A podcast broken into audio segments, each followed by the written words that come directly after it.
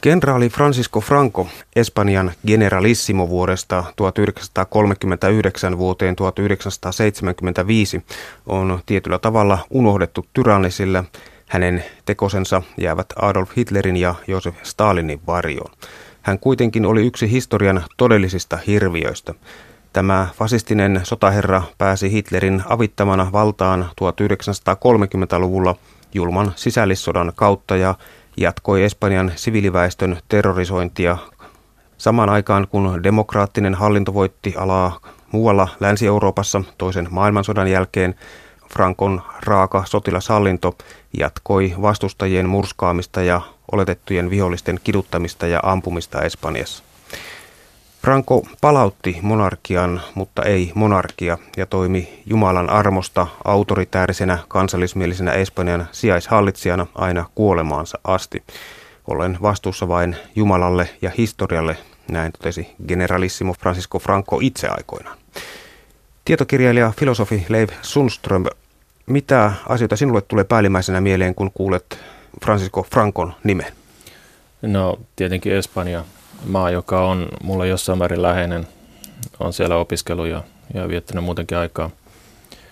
Ja maa, maa joka on kulttuuriltaan erittäin rikas ja, ja niin tämmöinen sivistysvaltio, mutta jonka, jonka historiasta sitten Franco lohkaisee ison osan. Eli siellä on tämmöinen pimeä kohta, tämä, tämä Frankon diktatuuri. Suomalaisella terminologialla kuvattuna Franco taisi olla aikamoinen tervaskanto, jota kuvaa seuraava tarina, kun vakava sairaus pakotti Espanjan diktaattorin kenraali Frankon luopumaan vallasta vuonna 1973. Hän kitkutteli hengissä paljon kauemmin kuin edes hänen lääkärinsä tai tukijansa osasivat aavistaa. Kun Franco viimein kaksi vuotta myöhemmin makasi edelleen kuolinvuoteellaan, hänelle kerrottiin, että kenraali Garcia haluaa sanoa hänelle hyvästit – Franco kysyi, miksi, onko Karsia lähdössä jonnekin, eli aika sitkeä henkilö hän oli. Öö, joo, hän oli erinomainen sotilas ihan nuoresta pitäen, tai siis hän, hänet oli koulutettu siihen ihan, ihan tota lapsesta asti, siihen sotiroolinsa ja, ja hänen urakehityksensä hän oli loistava ja, ja kukaan ei varmasti voi kiistää, etteikö hän olisi ollut loistava sotilas. Ja sitten myöhemmin vallassa ollessaan hän, hän pikkasen lihoi, laihtui sitten taas ihan ennen kuolemaansa, mutta mutta, mutta tota, harrasti siis tämmöistä ulkoilmaliikuntaa tai ei nyt, ei nyt ollut mikään hölkkääjä, mutta, mutta kuitenkin piti tämmöistä ulkoilmaelämästä ja oli, oli tota hyvä kuntoinen. Ja tämä anekdootti, mikä tässä oli, niin kertoo ehkä hänen asenteestaan. Tämä ei varmastikaan ollut mitään huumoria. Eli, eli hän, hän oli varsin tämmöinen kylmä, viileä, aika, aika tunteettoman oloinen henkilö – ja ehkä ei niin kuin sovi siihen espanjalaisen stereotypiaan, että hän olisi ollut niin kuin jotenkin temperamenttinen tai tulinen. Hyvin harvoin hän korotti ääntään. Ja oikeastaan niin kuin leimallista hänessä oli tietty tämmöinen sisäänpäin kääntyneisyys. Hän oli varsin sulkeutunut ihminen. Frankon aikaa on kuvattu myös vaikenemisen ja valheiden aikakaudeksi. Niin oikeastaan Espanjas, Espanjan on hyvin vaikea valtiona tehdä tiliä tästä Frankon ajasta. Eli yhä edelleen, jos, jos menee sieltä Madridista vähän, vähän länteen, niin siellä on tämä El Escorialin pikkukaupunki. Siellä on muutakin mielenkiintoista, maailman suurin graniittirakennus, mutta vähän siitä ulos niin on sitten tämä Valle de, los Caídos, eli, eli tota, tämä valtava hautamuistomerkki, joka, jossa on sitten Frankon hauta ja, ja hänen liittolaistensa hautoja ja, ja siellähän se edelleen on. Ei ole siirrytty minnekään ja, ja tota, äh, ehkä nyt kuitenkaan niin kuin semmoista täysin avointa pyykinpesua ei ole tehty, vaikka Franco nyt, nyt on niin kuin tavallaan tunnustettu vähän semmoiseksi epähenkilöksi. Osa syy tässä on se, että, että äh, Frankon jälkeen palattiin siis tämmöiseen normaalin kuningaskuntaan ja, ja tämän äh, vallasta syöstyn kuninkaan Alfonsin pojanpoika Juan Carlos nousi valtaan ja ö, Juan Carlos kyllä niin kuin teki aivan selväksi, että hän on tässä nimenomaan siksi, että Franco halusi. Franco on päästänyt hänet valtaan ja, ja kerrotaan Juan Carlosin sanon, että hän ei halua, että Francoa arvostellaan. Ja käydään sitten tätä Frankon lapsuutta hivenen läpi. Niin kuin tuossa edellä tuli jo esille, hän oli hyvä sotilas. Francisco Franco syntyi Ferolin satamakaupungissa Galiciassa joulukuun neljäntenä päivänä 1892. Frankon isä, kuudennen polven meriupseeri, oli alkoholisti ja tunnettu naisten mies. Hän oli omalaatuinen vaikea mies, joka odotti poikansa seuraavan esimerkkiään ja liittyvän laivastoon. Äiti kompensoi miehensä puutteita omistautumalla lapsilleen. Äiti oli hurskas ja vanhollinen ylemmän keskiluokan katolilainen.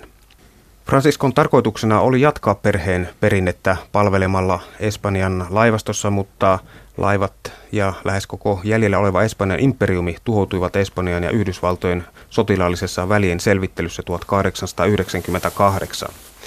Kansallinen laivastoakatemia suljettiin rahan ja paattien puutteessa, niinpä Franco 14-vuotiaana vuonna 1907 värväytyi isänsä harmiksi jalkaväkeen. Hän opiskeli Toledon sotilasakatemiassa, josta valmistui luutnanttina 1910 Espanjan siirtomaan Marokon sodassa. Francisco nousi nopeasti armeijan hierarkiassa ja loi itselleen maineen rohkeana ja määrätietoisena sotilaana. Siirtomaan joukoissa keskimääräinen elinikä oli lyhyt, arkku tai kenraalin natsat oli siirtomaajoukkojen motto. Kun Espanjaan perustettiin muukalaislegiona, Franciscosta tuli sen kakkosmies vuonna 1916, vasta 23-vuotias Franco haavoittui vakavasti. Hänet ylennettiin armeijan nuorimmaksi majuriksi ja pian tämän jälkeen hänestä tuli muukalaislegionan komentaja.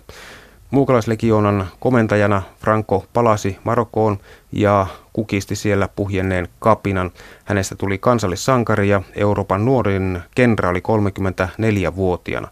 Frankon ura sai sitten vielä jatkoa espanjalaisen sotilasakatemian johdossa. Tietokirjailija filosofi Leif Sundström Franco näyttää olleen, olleen siis todellakin varsin myöskin määrätietoinen sen lisäksi, että oli hyvä sotilas. Joo, tai ei ollut itse asiassa ihan itsestäänselvyys. Ähm, hänen lapsuutensa ei ollut ihan niin yksioikoinen, mitä voisi tästä historiasta päätellä. Äh, hän tosiaan seurasi isänsä jalanjälkeen, ihan niin kuin hänen veljensäkin. Äh, mutta, mutta tämä isä oli todella niin kuin ongelmatapaus. Äh, et, et vaikka hän oli tietyllä tavalla esimerkki, niin, niin tota, Franco jollain tavalla varmaan koko elämänsä kävi läpi tätä isäsuhdetta. Isällä nimittäin oli poikien suhteen aivan selvä tämmöinen nokkimajärjestys, eli hänellä oli siellä suosikki poika, ja sitten, sitten tota Franco oli, oli pojasta se, jota hän halveksi ja väheksyi. Ja jopa vielä siinä vaiheessa, kun Frankosta oli tullut Espanjan johtaja, niin, niin isä, joka, joka silloin eli Madridista, hän, hän oli mennyt uuden naisen kanssa avoliittoon. Tämäkin oli yksi asia, joka varmasti Frankoa vaivasi, niin, niin tota, isä, isä juovuspäissään haukku poikaansa, että tämä on, tämä on sika ja parittaja ja, ja hän tietää sen oikein hyvin, että koska hän, hän, on, hän on isä. Ja, ja kerrotaan jopa, että, että isä pidätettiin, koska hän, hän solvasi johtajaa, mutta sitten kun selvisi, että kuka hän on, niin hänet vapautettiin. No, mahtoiko isä olla oikeassa, kun jälkeä seuraa? Ehkä isän arvostelu oli vähän kohtuutonta, koska Franko oli, oli niin kuin, ä, tietyssä mielessä henkilönä nuhteeton. Hän ei käynyt vieraissa naisissa. Hän ei juopotellut, joi viiniä, mutta kohtuullisesti, ei pelannut lottoa kummempaa uhkapeliä. Hän, hän, oli, hän itsekin piti itseään niin kuin tämmöisenä nuhteettomana ihmisenä, hyvällisenä ihmisenä ja varmasti siinä niin kuin jäljitteli äitiä. Tässä on myöskin yksi pieni lisäkohta, että, että Franco vihasi vapaamuurareita todella fanaattisesti. Ja hänen isä myöskin Madridin kadulla juovuspäissään niin kuin halveksi tätä piirrettä. Isä ei, ei todellakaan vihannut vapaamuurareita, mutta äiti vihasi. Eli ei tässä ole, ja tämä, tämä vapa, viha vapaamuurareita kohtaan, niin se, se säilyy Frankon elämässä ihan, ihan jatkuvasti. Hän puhui vielä niin kuin ihan myöhäisempänä vuosina niin vapaamuurareiden salaliitosta ja tietenkin kommunistien ja, ja salaliitosta. Mistähän se kumpuaa tämä? Ehkä se oli tämä, tämä äidin inho vapaamuurareita kohtaan. Äiti oli hyvin uskonnollinen ja eikä hyväksynyt tämmöisiä salaseuroja. Ja sitten eh, osa oli tämä hävityssota Yhdysvaltoja vastaan 1898. Siinähän eh, Espanjalta vietiin lähes kaikki jäljelle jääneet siirtomaat. Myöskin tämä Kuupa, joka oli, oli se niin kuin viimeinen helmi Ja, ja tämä oli vähän samanlainen shokki nuorelle Frankolle kuin Hitlerille oli ensimmäisen maailmansodan tappio. Ja hän, hän jälkeenpäin syytti siitä, että, että se oli joku tämmöinen Espanjan ja Yhdysvaltojen vapaamuurareiden ja juutalaisten salaliitto, joka sitten oli tämän Espanjan häviön aiheuttanut ja, ja siitä lähti liikkeelle myöskin hänen halveksuntansa tämmöisiä perinteisiä poliitikkoja kohtaan. Poliitikot eivät olleet varustaneet tarpeeksi Espanjan armeijaa, jotta se olisi pärjännyt sodassa. Espanjan kuningas luopui kruunusta ja jätti hallinnon vasemmistolaisille tasavallan kannattajille. Espanjasta tuli tasavalta 1932. Ensitöikseen tuore hallitus päätti sulkea Frankon akatemian. Kärikkässä jäähyväispuheessaan Franco loukkasi tasavaltaa ja sen sotaministeriä. Kyllä taisi tässä tapauksessa olla miekkaa terävämpi. No ei oikeastaan. Franco oli jo aikaisemmin kirjoittanut 20-luvulla artikkeleita, jotka oli varsin kevyitä, että e-, eihän mikään intellektuaali ollut. Että, että tämä jäävyväs puhe nyt oli, oli tämmöinen töksäyttelevä, mutta, mutta tota, ei sen kummempi. Kyllä Frankon ura oli ennen kaikkea armeijassa. Eihän olisi muilla alueilla todennäköisesti pärjännyt.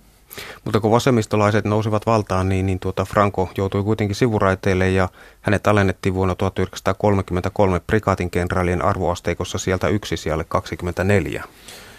No, tämä oli tietenkin alennus, mutta, mutta häntä ei siirretty syrjään. Äh, tässä vaiheessa ei todellakaan vielä uskottu, että Franco olisi se, se Espanjan tuleva diktaattori. Siellä oli ensinnäkään ei tiedetty, että sisällissota on tulossa ja siellä oli muita varten otettavampia ehdokkaita. Frankolla itse asiassa kävi valtaan noussa myöskin paljon tuuria. Eli hänen pahimmat, kaksi pahinta kilpailijaa, niin molemmat kuolivat lentoonnettomuuksissa. Joskus on epäilty kaiken näköisiä tai kehitelty salaliittoteorioita, että Franco olisi itse järjestänyt näin, mutta se tuntuu aika epätodennäköiseltä. Ei, ei hänellä ollut mahdollisuuksia järjestää näitä molempia onnettomuuksia. Ja, ja tota, osittain niin tämän tuurin ansiosta, osittain tietenkin tämän omien johtajakykyjensä ansiosta, niin hän sitten nousi valtaan. Ehkä sen verran vielä voisi sanoa, että, että tämä Espanjan tasavaltahan ei aluksi saanut mitenkään niin semmoista korostetun vasemmistolaista luonnetta, että, että se on aluksi niin kuin ihan oikeistolainen ja, ja tota,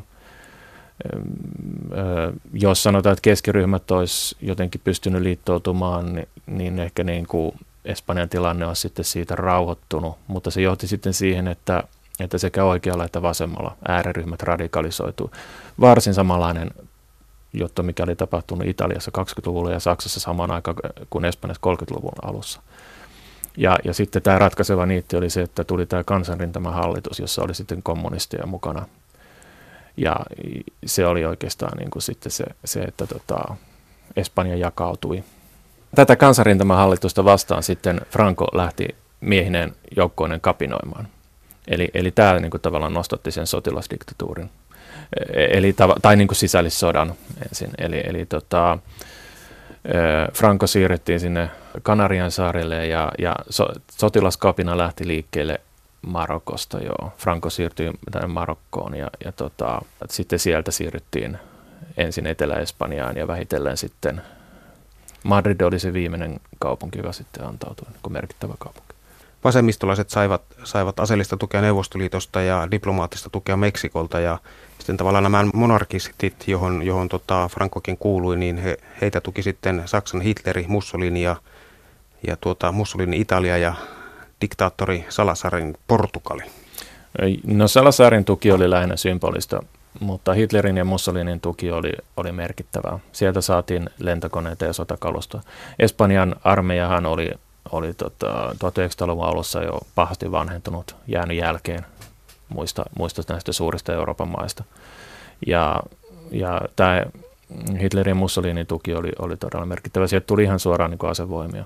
Jälkeenpäin Franco selitti, että, että oli ehkä tullut jotain irlantilaisia katolisia häntä auttamaan ja, ja sitten häntä vastassa oli ollut kommunistinen salaliitto, kansainvälinen kommunisti, jonka hän sitten, kommunismi, jonka hän oli kukistanut. Että tota, hän vähätteli tätä Hitlerin ja Mussolinin apua, mutta se oli kyllä hyvin merkittävä. Kenraali Francisco Francon joukot löivät Espanjan laillisen hallituksen joukot verisessä sisällissodassa 1936-1939 ja Miten on? Sodassa taisi kuolla peräti 250 000 ihmistä. Tällaisia lukuja ainakin löytyy. Öö, toi on aika alhainen arvio, niitä mitä mä oon kuullut, että jotkut arvioivat jopa puoli miljoonaa. Mutta siinä sitten tietenkin voi olla ne terrorissa kuolleet. Frankohan oli armoton mies. Hän tapatti miehiä ja, ja naisia. Naisiakin siis oli mukana varsinkin tasavaltalaisella, niin hän, hän tapatti heitä molemmin puolin. Siinä vaiheessa, kun hänellä oli miljoonan miehen armeija, niin hän antoi kyllä omia miehiään kyllä kuolla myöskin ihan, ihan surutta. Ja, ja tosiaan niin vankeja telotettiin ihan summittain ilman oikeudenkäyntiä. Niin Frankon sota-ajan toiminta sai kaikkinensa huonon maineen, koska hän kohdisti sotatoimia niin kuin siviiliväestöön. Kyllä joo. Hän katsoi, että nämä, nämä tota, tasavaltalaiset olivat ajaneet Espanjan kaauksia. He olivat niin kuin siinä sillä tavalla syyllisiä. Vielä ennen kuolemaansa niin Franco kirjoitti tämmöisen testamentin, jossa hän sanoi, että, että hän jopa pyysi anteeksi kaikilta, mutta, mutta hän sanoi, että, että hänellä ei ollut mitään muuta vihollisia kuin Espanjan viholliset. Toisin hän, hän jotenkin niin kuin syyllisti vastapuolen ihan sillä olemassaolollaan, että he, he olivat niin kuin asettuneet häntä vastaan ja, ja tavallaan niin kuin yhdisti itsensä Espanjaan, teki itsestään jo siinä alusta pitäen niin kuin tavallaan Espanjan edustajan, Espanjan isän. Ja, ja vastapuoli sitten vastustaessaan häntä, niin vastusti koko Espanjaa. Ja Frankon menestymiselle niin olennaista kuitenkin oli, että hänen asemansa pönkitti Adolf Hitler mahtikäskyllä. Joo, kyllä sisällissodassa, mutta mm. sen jälkeen ei enää. Eli, eli sen jälkeen kyllä Franco, voisi sanoa, kellui omin avuin. Hän, hän tasapainoitteli tämän toisen maailmansodan sitten sillä tavalla, että Espanjasta lähetettiin vain yksi divisioona, tämmöinen niin sanottu sininen divisioona. Tämä nimi tulee siitä, että falangistien väri oli sininen. Yksi divisioona lähetettiin itärintamalle, Ö, mutta muuten Espanja pysyi sitten puolueettomana tässä sodassa ja, ja tämä ei ehkä johtunut siitä, etteikö Frankolla olisi ollut haluja sotaan. Eli, eli hän, hän kyllä halusi tehdä Espanjasta jälleen siirtomaa-imperiumin. Eli oli puhetta tuosta Marokosta, niin Espanja itse asiassa hallitsi vain pieniä kaistaleita siitä. Suurin osa Marokosta oli Ranskan hallussa.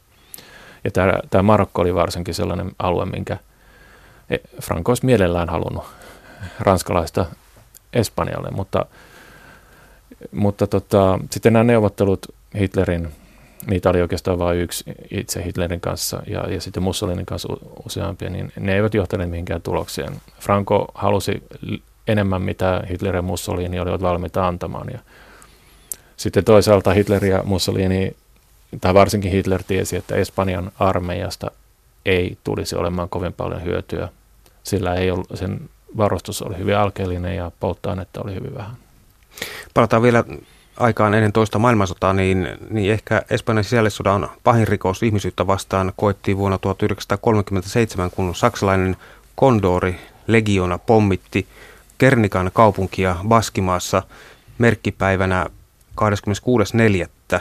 Kaupunki ei ollut sotilaskohde eikä siellä ollut ilmapuolustusta. Mitä, mitä tuolloin oikein tapahtui? Tämä oli tämmöinen eräänlainen manööveri, joka, joka osoitti, että, että sen enempää Franco kuin saksalaiset niin eivät pahemmin välittäneet siviiliuhreista. Tämä oli tietenkin erittäin pahin. Ehkä mun mielestä pahinta oli siis se sotavankien summittainen telottaminen vielä, että siinä kuoli vielä paljon enemmän, mutta tota, olihan tämäkin eräänlainen näyttö. Tämä kaupunki on jäänyt elämään sitten sen Picasson kuuluisen maalauksen myötä, joka, jonka hän maalasi Pariisissa – ja, ja siis tarina kertoo, että kun natsit miehittivät Pariisin ja kysyvät Picassolta, että kun katsovat sitä Kernikaa, kysyvät Picassolta, että oletteko te tehneet tämän? Picasso vastasi, että ei, vaan te. Joo, tämä Kernikahan oli pitkään ulkomailla, mutta sitten kun demokratia palasi Espanjaan, niin, niin se tuotiin Madridiin. Baskihallituksen mukaan niin tässä Kernikan pommituksessa niin kolmannes kaupungin asukkaista – joutui sitten näiden pommitusten uhreiksi ja yli 1600 kuoli ja lähes 900 haavoittui, eli, eli yli 70 prosenttia rakennuksista tuhoutui, eli aika surutonta toimintaa ja aika monen voimanäyte tavallaan Frankolta. Kyllä, joo. Katolinen kirkko sai Espanjan koulujärjestelmän lähes täydellisen kontrollin. Kirkon haltuun uskottiin myös ä, muodin, lehdistön, radion ja elokuvien sensuuri. kyllä katolinen kirkko aika avoimesti tuki Frankoa. Se kerrotaan jopa, että jotkut papit olisivat ollut johtamassa näitä telotuskompanioita. Ja, ja kyllähän Paavi oli, oli tota, ihan ensimmäisiä ihmisiä sitten sodan jälkeen, joiden kanssa niin kuin Franco teki sitten kansainvälisen sopimuksen, tai siis teki Vatikaanin valtion kanssa. Toisen maailmansodan jälkeen Franco teki Espanjasta kuningaskunnan, mutta ei nimennyt kuningasta. Franco kyllä pukeutui kuninkaallisen univormuun, asui kuninkaan palatsissa ja eli muutenkin kuin kuningas ja piti vallan itsellään. Tietokirjailija filosofi Leif Sundström, niin mitä suotta kiirehtiä tällaisessa asiassa, jos on kerta diktaattori?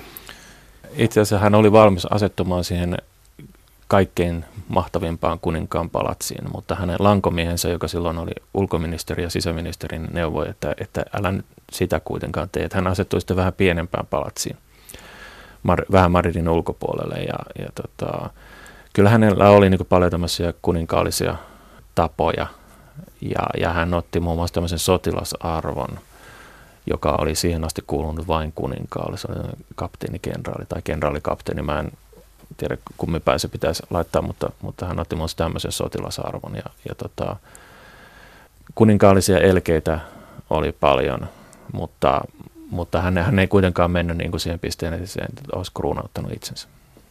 Niin, Franco kuitenkin painautti naamansa rahoihin ja postimerkkeihin ja, ja, ja käytti arvonimissään kuninkaallista lisämäärättä Jumalan armosta ja toimi kuitenkin tavallaan niin kuin sijaishallitsijana. Kyllä joo, että näitä Frankon naamoja tosiaan oli postimerkeissä, että, että siitä lähtien kun näitä turistimatkoja on tehty Espanjasta, niin varmaan yhden jos toisellakin on vanhoissa postikorteissa Frankon naama. Ei välttämättä tiedä siitä, mutta, mutta semmoinen kaljuntuva keski-ikäinen mies siellä on. Niin, aika monet ovat Frankoa nuoleskelleet. Niin. Aivan. Frankon Espanjassa, niin, niin kuitenkin kaikki demokratia tavallaan lakkautettiin ja, ja kritiikin esittämistä pidettiin maanpetoksena. Eli siellä oli aika tiukat säännökset. Kyllä joo, mutta tota, Franco itse, hän kielsi olevansa diktaattori. Ja hänellä oli tämmöinen käsitys kuin orgaaninen demokratia. Ja Espanjassahan toimi parlamentti, mutta se, se oli valittu ylhäältä käsin. Toisin sanoen, että, että joku tämmöinen sektorijako, eli eri yhteiskunnan eri osasista sitten koottiin tämmöisiä edustajia, jotka tietenkin kaikki kannattivat Frankoa, että, että hänen mielestään tämä organinen demokratia on paljon parempi, pitää maan yhtenäisenä. Espanjan olothan kyllä vapautui sitten pikkuhiljaa, että 50-luvulla oli vielä aika tiukkaa, mutta silloin, silloin sitten pikkuhiljaa kauppa vapautui, tehtiin sopimuksia Yhdysvaltojen ja muidenkin maiden kanssa. Espanja pääsi YK. 60-luvulla Espanjan talous alkoi alkoi elpyä. Se oli, ne, 50-luku oli ollut todella niin kuin, köyhää aikaa. Ja, ja yksi syyhän oli tämä massaturismi, joka alkoi silloin. Ja kyllähän tämä ulkomaalaisten suuri määrä, joka Espanjaan tuli, niin kyllä se johti myöskin siihen, että, että tuli enemmän vuorovaikutusta ja, ja enemmän tämmöistä liikettä. Ja, ja espanjalaiset siirtotyöläiset lähtivät, saattoi lähteä myöskin ulkomaille tienaamaan rahaa. Että, että Espanja vähän avautui kyllä, että se asiat pehmeni sitten. Pikkuhiljaa, mutta käydään vielä tarkemmin tätä Frankon kaarta läpi. Franco kannatti naisen perinteistä roolia synnyttäjänä ja kotiäitinä ja Espanjassa kiellettiin niin homoseksuaalisuus, avioerot kuin abortitkin.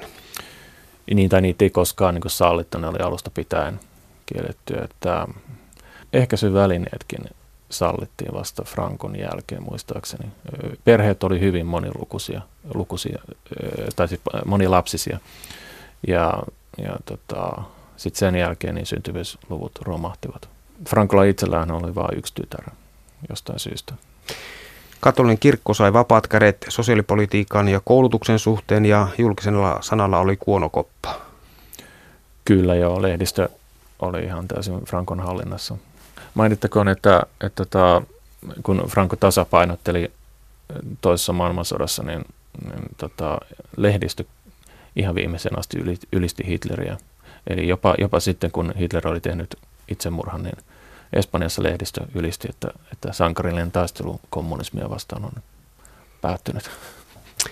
Kerrotaan, että eräs Frankon piirre oli, että hän ei piitanut kansainvälisestä arvostelusta, vaan vaati omaan kuolemansa saakka saari itse allekirjoittaa muun muassa jokaisen kuolemantuomion. Kylmäverinen ihminen. Franco oli hyvin tunteeton, ehkä ei ihan lapsesta asti. Hänen sisarensa muun muassa kuvailee, että on aika tämmöinen hyvin rauhallinen ja kiltti ja, ja tämmöinen tota, sisäänpäin lapsi, mutta sitten nuorena upseerina hän oli todella armoton. Saattoi jakaa omalle sotilaiden kuolemantuomiota. Kerrotaan, että, että eräs hänen alaisensa oli kieltäytynyt syömästä ruokaa, jota hänelle tarjottiin ja heittänyt tarjottimen upseeria päin. Ja Franco määräsi tämän miehen telotettavaksi. Ja, ja muitakin kuolemantuomioita jaettiin. Ja hän, hän jakoi sisällissodan aikana todellakin ihan summittaisesti kuolemantuomioita ja käski suorastaan niin kuin olemaan mahdollisimman armoton. Ja muun muassa 63 eräs kommunistijohtaja pidätettiin ja, ja tota, hänet tuomittiin kuolemaan ja oli, oli hyvin paljon kansainvälisiä protestoja, jopa, jopa niin kuin Englannin kuningatar Elisabeth toinen vetosi tämän kommunistijohtajan puolesta. Mutta Franco piti pintansa ja tämä jo kommunistijohtaja teloitettiin.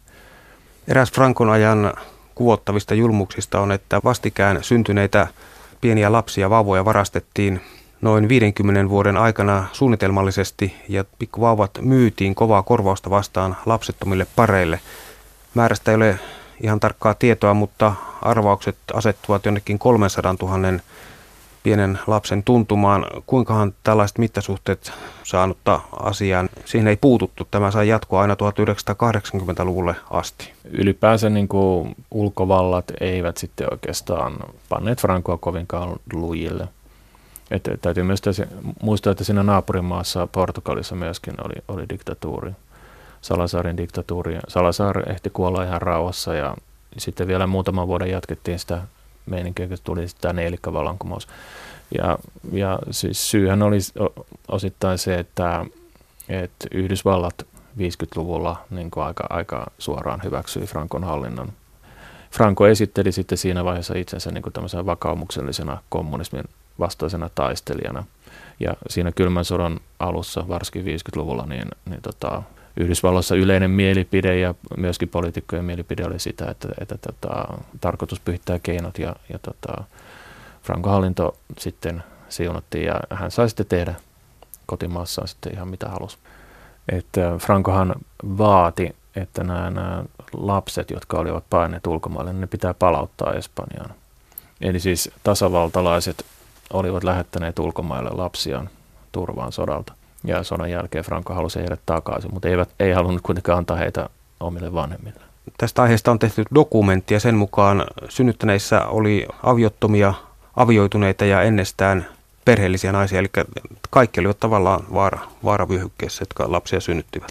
Kerrotaan myöskin niin, että tuleville adoptiovanhemmille kerrottiin usein tarina köyhästä ja huonosta naisesta, joka halusi lapsilleen paremman tulevaisuuden ja äidille taas, jotka olivat nämä, nämä vauvat synnyttäneet, jotka vietiin pois, niin kerrottiin, että lapsi kuoli heti pian synnytyksen jälkeen ja että tämä vauvan näkeminen ei tekisi äidille hyvää ja, ja sitten vaatimuksesta näitä saatettiin näyttää ja, ja silloin tultiin vilauttamaan niin kylmiössä pidettyä ruumista.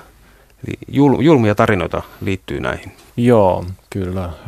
Diktatuureihin hyvin usein niin liittyy tämmöisiä aika, aika tota, tunteettomia juttuja. Että ja hautausmaalla tehdyissä kaivauksissa on sitten selvinnyt, että, että kuolleeksi väitettyiden pikkuvauvojen niin arkkuihin saatettiin panna vaikka kiviä tai aikuisten jäännöksiä.